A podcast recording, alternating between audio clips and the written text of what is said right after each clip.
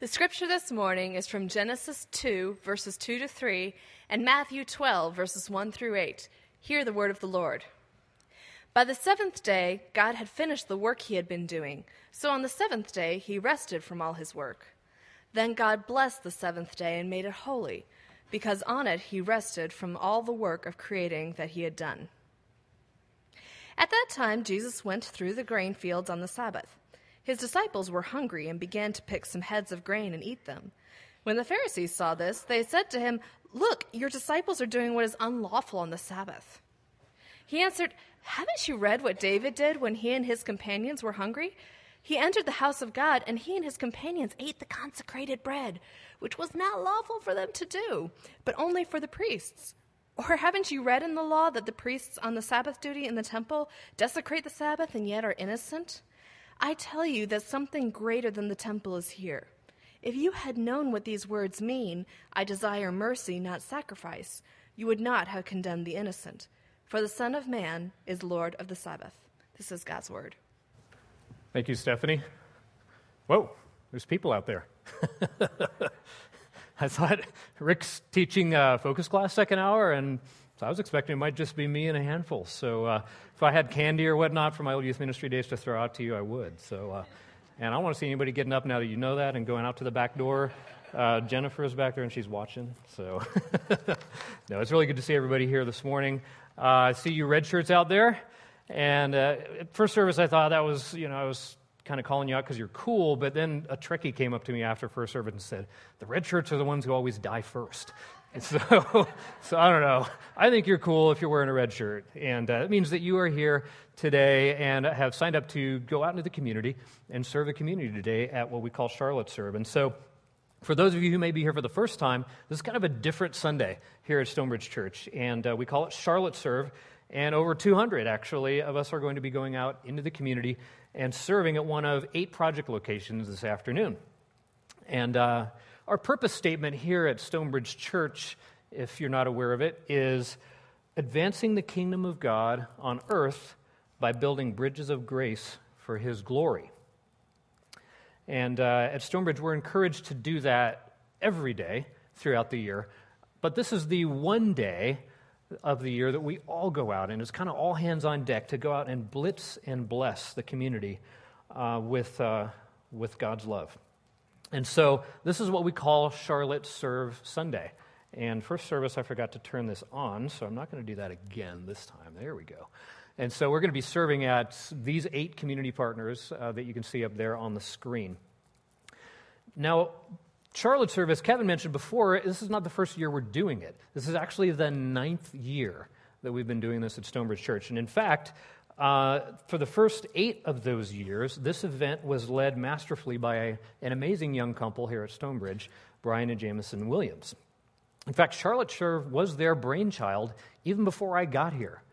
And ever since, way before I got here, they have been doing it, and it's become a mainstay at Stonebridge. So when Brian and Jameson started serving way back then, they weren't even married yet. But now they're married, they've got three young kids, and so they have handed the baton off to me. So if Charlotte Serve, ex- your experience goes not so good today, it's, yeah, it's my fault. but uh, they, they handed it off to me, and actually Tiffany is really in charge, so it's going to go great. Um, but just wanted to recognize those guys. Brian, are you guys here today? There they are. Would you guys stand up? I want you guys to give them a hand. So thank you so much for all those years of service, and they're still still part of it. But uh, appreciate all that you guys did. And if we can't do it well after eight years of practice, man, we're going to have to find somebody else to do it. So, uh, and if you've been at Stonebridge over the last few years and you've participated in Charlotte Serve, you know that it used to be in the spring on a Saturday. But leadership decided, because of the busyness of the spring season, to move it from now on to the fall. And it was actually Rick's idea to move it to a Sunday. And I think it's a wonderful idea.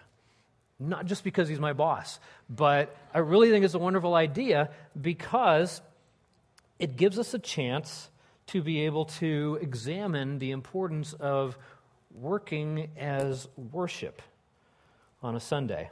And so I think that this is something that will help us learn an important lesson how that serving our neighbors can actually be an appropriate way of spending our, our Sundays and our Sabbath. Um, just a, aside, uh, I realize that the Sabbath initially was established on a Saturday. Most Christians today observe it on a Sunday. We're not going to look at that and how that came to be. And so when I say Sabbath today, you can assume I'm talking about, for our purposes here this morning, the day that most Christians observe as their day of Sabbath rest. So, with today being Charlotte Serve 2017, we're going to take a special look at the Sabbath and particularly how serving on it can be a means of keeping it holy. Now, when I say the word Sabbath this morning, I probably get a number of different reactions. If you grew up in a Christian household, you might have practiced the Sabbath in such a way as you went to church and then you went home and you didn't really do anything else the rest of the day. Maybe you didn't even leave your, your house. You certainly didn't work any kind of a job or vocation. And for others, even within that group, you might not even go out to eat after church on Sunday or even go shopping uh, so as to not cause somebody else to work. Now, other, others of you, on the other hand, had a totally different growing up experience. You didn't go to church on Sunday, and Sunday was just another one of those days during the week where you could get some more work done. Or it was football day in the fall, or whatever day, uh, whatever sport the rest of the year.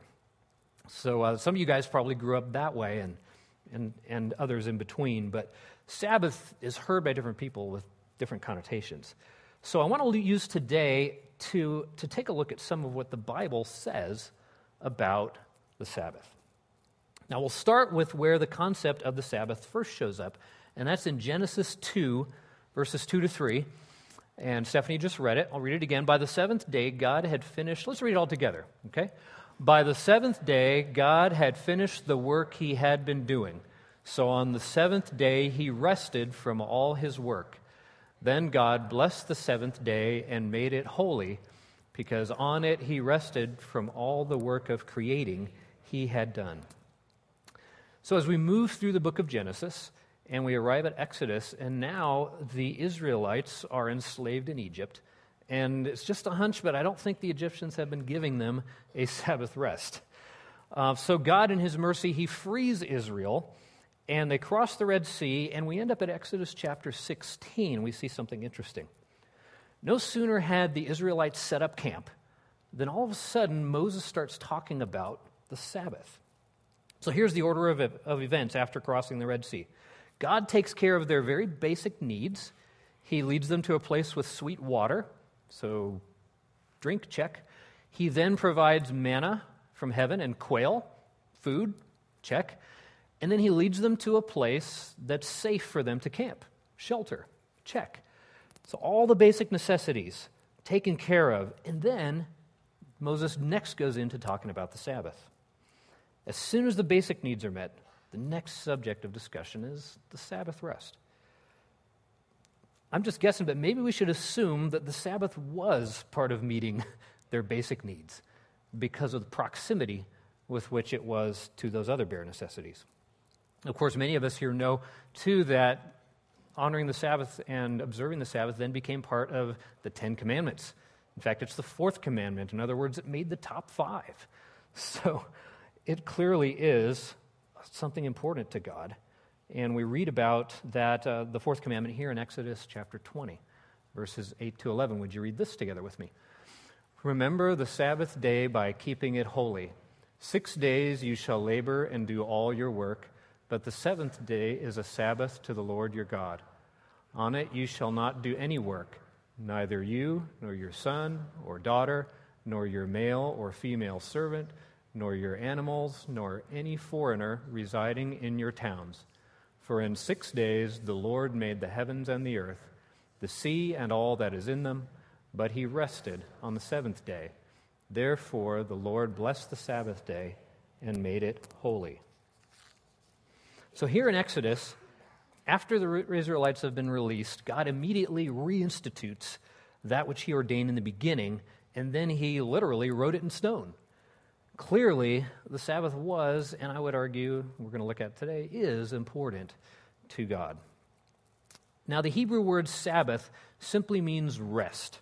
But we see from the verses that we just read that there's more to observing the Sabbath than rest alone. And there are two concepts here that are particularly noteworthy and will form a basic two part kind of framework to the rest of the sermon this morning. And they can both be found in verse 8 uh, that we just read. The first one being remember the Sabbath day, and the second being keeping it holy. So, what does it mean to remember the Sabbath, and what does it mean to keep it holy? Well, the first one is remember. And that particularly speaks to any Christians out there who may think that there's nothing wrong with treating our Sundays as just another day to get work done or just another day to do what I want to do. God says, no. Remember the Sabbath. Don't forget it. Remember it and observe it because it is important. So, why is it so important? There are at least a couple reasons. I believe the first of these is from a physiological perspective, I believe God designed us to need rest. There's one group of people here this morning who have, uh, who, uh, who, who know for sure, sorry, I gotta get that out. One group of people here today who definitely know why the Sabbath was created. It's parents. and parents, as we all know, uh, you need a day of rest from your kids. You see, God's the manufacturer, and the owner's manual says that we need a weekly rest. And believe me, the older I get, the more I understand that. There's more to the importance of the observing the Sabbath than the health benefits, though. Notice in, verse, in the verses I just read that God seems to harp on work a lot. Notice that nobody's to work. You, not your kids, not the people who work for you, and not the non Jews living in Israel. So, yeah, um, a fair question might be should we go to lunch or shop or do anything that causes somebody to work on a Sunday? That's a fair question. Um, but I think it's important to be aware of the context as we look at these verses this morning. Israel was a theocracy, and God Himself really was their king and their ruling authority. Also, the vast majority of the population here were Jews, and this is important, who believed in Him and bought into the importance of what he was saying. Now, 21st century America, on the other hand, is a little bit different place. The U.S. as a nation is not a theocracy in the way that Israel was, and we're not under the Mosaic covenant in the way that they were. Um, and as well, those who work on every or most Sundays most likely don't have God on the throne of their hearts anyway. So, my personal opinion is that it's not sinful per se to go out and eat or shop on, the, on a Sunday. Now, it would be an issue for me as a Christ follower to work a job that did prevent me from worshiping on all or most Sundays. But there's no Christian in this country who is literally forced to work every Sunday who otherwise doesn't want to work on those days. So, just my opinion. If you want to come up and beat me up over that, I'll be standing down in front after the service. So again, what is it? The, what, what though does it seem, or why though does it seem as though God has something in it for work in this passage on the Sabbath? Uh, well, we know it's not that work is inherently bad in any way, uh, because work was established before the fall in the garden. So work is good. Well, why no work then? Well, surprise, surprise. I think it's because God knows us. You see, God knows that at our core, many of us are workaholics and we need to be told to stop. Why do we work so much? Because, and I know this isn't everybody here, but it can be me sometime, and it is many in our society. We work so much because, bottom line, a lot of times, you guys, we don't trust God to provide for our needs. Think about it. When God spoke these verses, the Israelites were fresh out of Egypt. They were newly released slaves. Sure, Pharaoh had given the Israelites a bunch of stuff because he just wanted them to get out. But as soon as they crossed the Red Sea and they were camping out there in the desert, the average Israelite was pretty much close to destitute. Because, you know what? These guys, the Israelites there that he was writing to, they weren't working every day so that they could put money into their Roth IRAs. It's not why they were working every day. You had to work every day back then, basically just to survive if you didn't work, you might even die. And so, in amongst all of this, God is saying, Look, believe in me. Trust in me that I can take care of you. Yes, it's scary to give up a day of work per week, but people of God, you can trust me. And he backed it up then by giving them manna there in Exodus chapter 16, which happened literally right before Moses started talking about the Sabbath. And he gives them, get this, twice as much manna on the sixth day. Why? So that they don't have to provide anything themselves on the Sabbath. Coincidence? I really don't think so. So, yes, rest is good for you because you'll burn out if you never stop to rest. Rest is also good because it reminds us to pause and to reflect on God's provision. You see, the Israelites' pagan neighbors did work all the time, every day, for survival. But God says, You will not just survive, you will thrive if you trust in me. And that will point those other nations to trust in the one true God. And it does when we, Christ followers, remember the Sabbath day in our increasingly secular society today. In fact, many in our service this afternoon are going to be used by God to point people to Him as we go out and we bless and serve our community. It's definitely going to stand out because that's not typically what people do on a Sunday afternoon. So, my prayer is that when people see us out and about, they will wonder why, and some might even talk to us or, or be pointed to the fact that we're doing this because we love God and because He's given us this day that we can worship Him. Now, we need physical rest almost as bad as the Israelites did. And we also need to be constantly reminded of the fact that God's got our back. And there's also no place, or no, sorry, that's a picture of the Israelites gathering manna. Thirdly, we also need to remember that there's no better place to come and reflect on God's provision for us and to praise Him and thank Him for that than gathering with His people corporately. The weekly worship gathering aspect of Sundays actually bleeds over a little bit into the keeping it holy section that we're going to be looking at in a minute. Um, but in so doing, we demonstrate that Sunday is not just another day, and that God designed us to need it for physical rest, to remind us of who's really in charge of our needs, and to gather with other Christians to respond in worshipful thanks.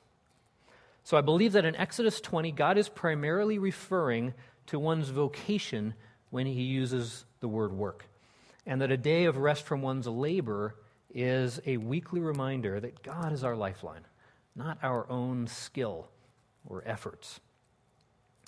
Now, let me be clear. I am not condemning anyone here who has to work at their vocation occasionally on a Sunday. Some of you here are emergency responders, healthcare workers, work at the airport, or work any number of different jobs that don't fall into the traditional Monday to Friday pattern. Some weeks you truly don't have a choice but to work on Sunday. So I, get that.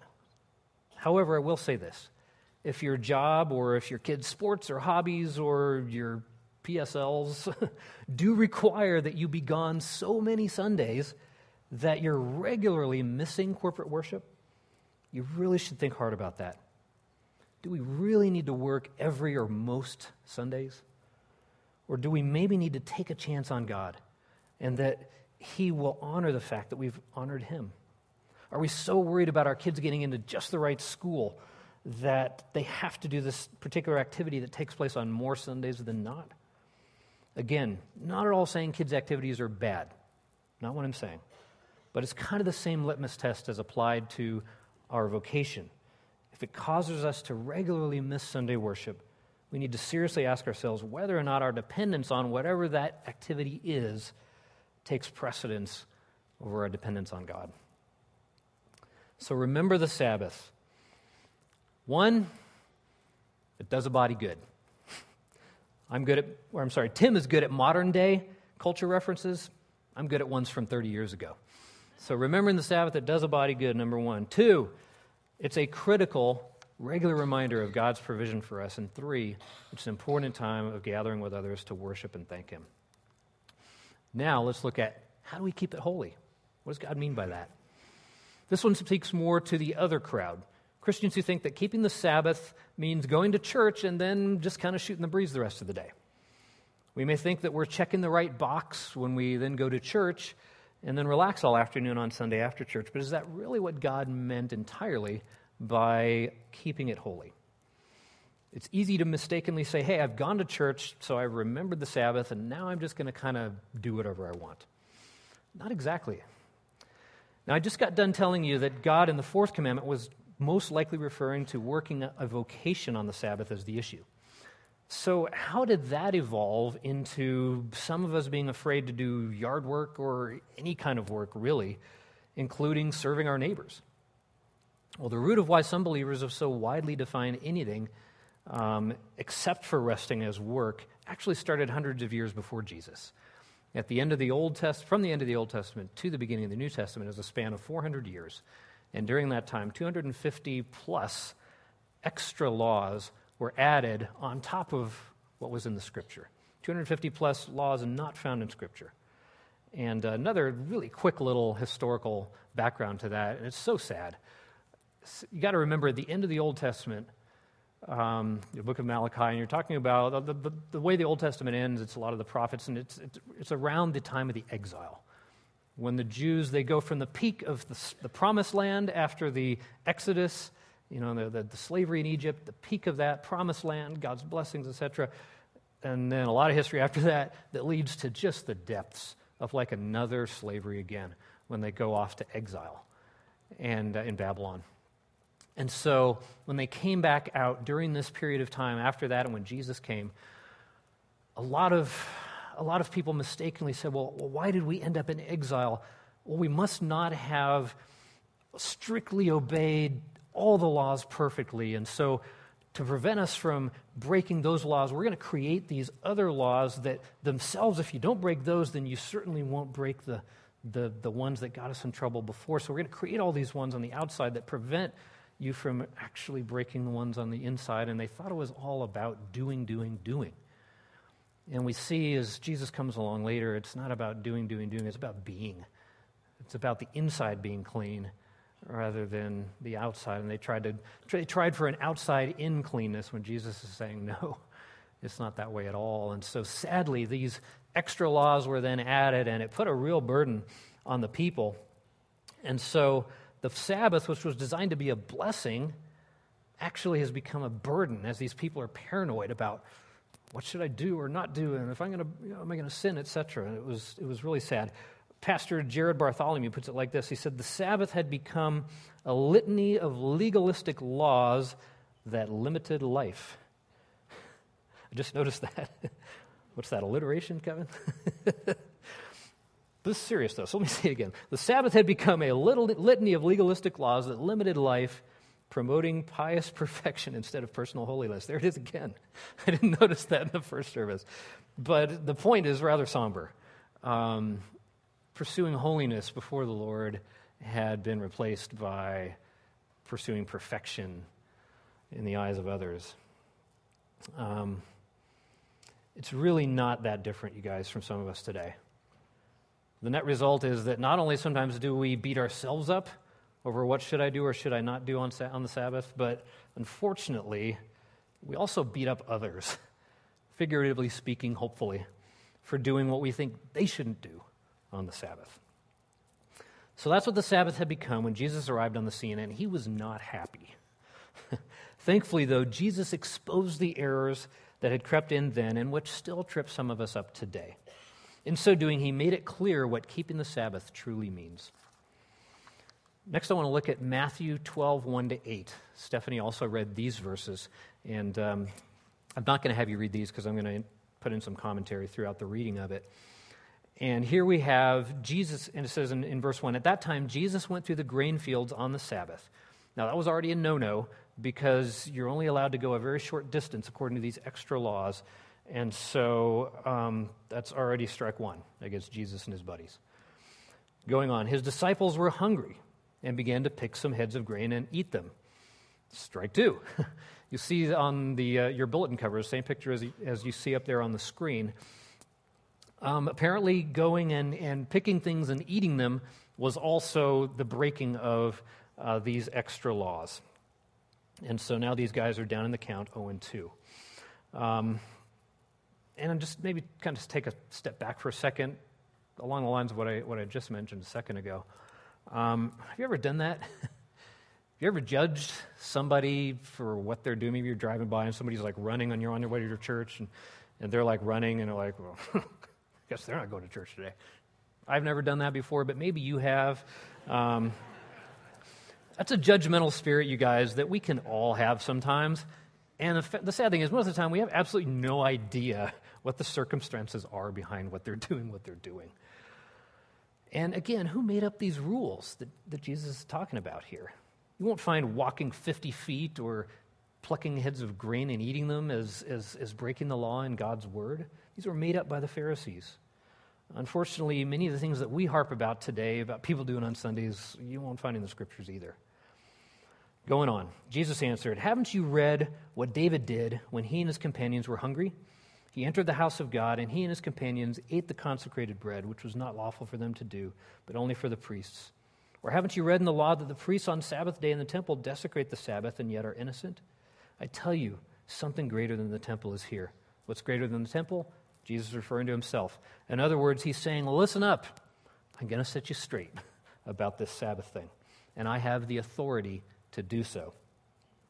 So he goes on If you had known what these words mean, I desire mercy, not sacrifice, you would not have condemned the innocent.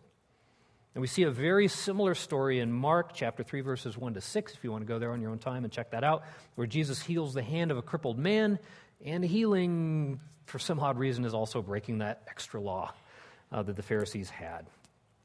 The moral of these two stories God desires for us to be merciful to others, in these cases, those who were hungry and one who was hurting way more than being sacrificial.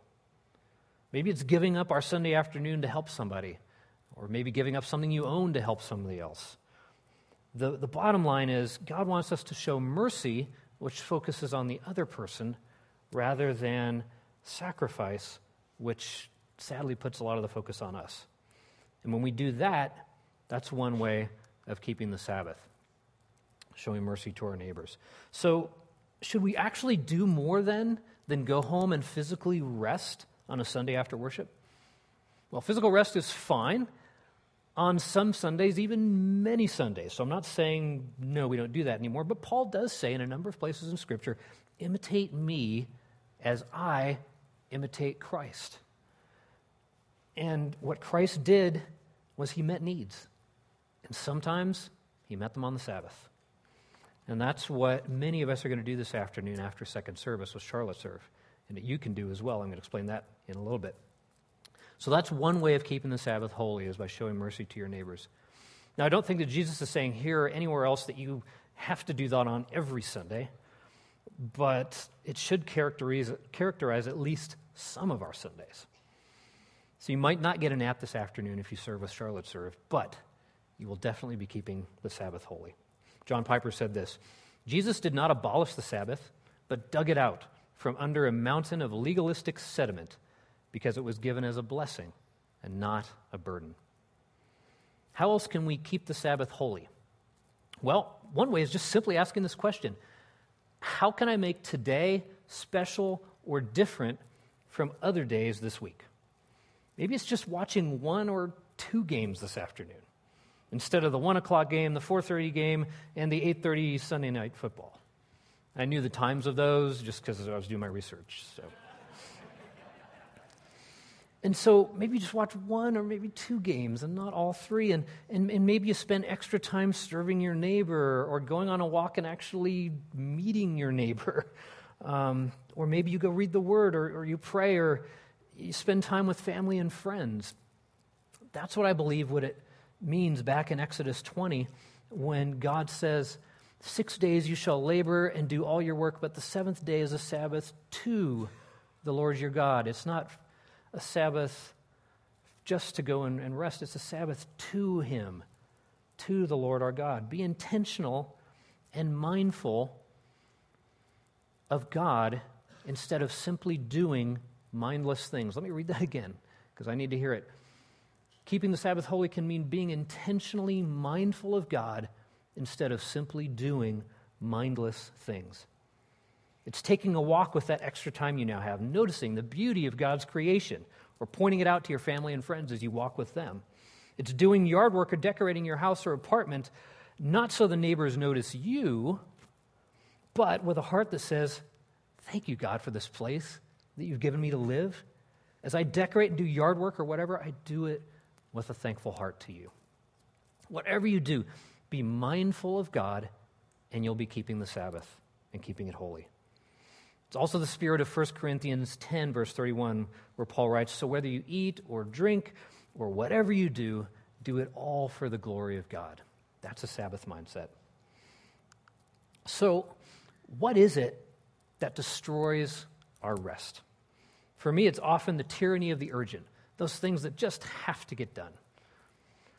Or maybe it's my desire just to veg out and do mindless things instead of being intentionally mindful of God. And don't get me wrong, doing mindless things is okay sometimes, maybe even a lot of the time, but just make sure they're not all that characterizes our Sundays. So, what is it that destroys your day of rest? Maybe it's one of these couple things. Maybe it's a poor work ethic. Maybe you procrastinate a little bit, and so you've got to do work on Sundays and the Sabbath that you could have gotten done earlier in the week if you'd been more intentional about that. Maybe it's pride.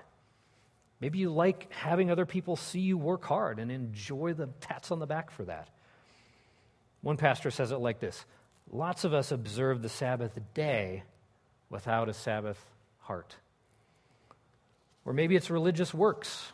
So those things you do or you don't do on a Sunday, but they don't spring from a Sabbath heart to the Lord.